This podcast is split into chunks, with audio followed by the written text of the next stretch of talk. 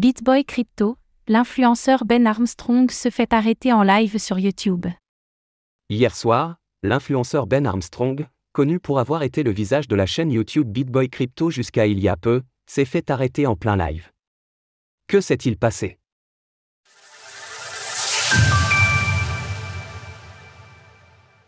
Ben Armstrong, l'ex-BitBoy Crypto, se fait arrêter en direct sur YouTube. Il y a à peine un mois, l'influenceur Ben Armstrong, jusqu'alors connu sous le nom BitBoy Crypto, se faisait virer de sa propre chaîne YouTube. En effet, ses nombreuses frasques et ses démêlés avec la justice ont poussé BJ Investment Holdings, détenant la société Hit Network derrière la production de la chaîne, à prendre cette mesure.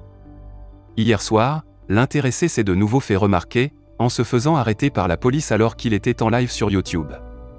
Plus tôt dans la soirée, il avait annoncé que le direct se ferait depuis un endroit très spécial, en effet, Ben Armstrong s'est rendu devant le domicile de Carlos Diaz, un ancien partenaire qu'il accuse de lui avoir volé sa Lamborghini, comme il l'annonce en criant en début de vidéo.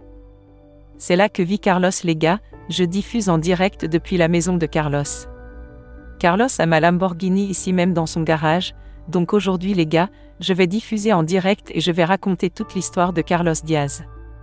De son côté, Carlos Diaz l'a accusé de mentir, publiant au passage une vidéo prise, semble-t-il, depuis une caméra de surveillance, vers 18 minutes de vidéo de live, une patrouille de police approche Ben Armstrong, lui demandant notamment s'il possède une arme avec lui.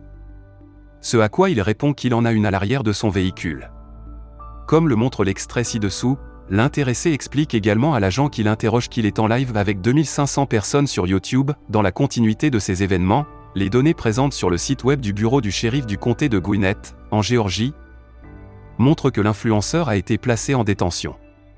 En outre, sa caution a été fixée à 2600 dollars, et nous pouvons voir que les motifs de cette arrestation sont du vagabondage ainsi qu'une agression simple en intimidant quelqu'un. Fiche expliquant l'objet de l'arrestation de Ben Armstrong. Depuis, l'intéressé semble avoir été libéré, comme en témoigne l'un de ses récents tweets dans lequel il indique avoir passé 8 heures derrière les barreaux.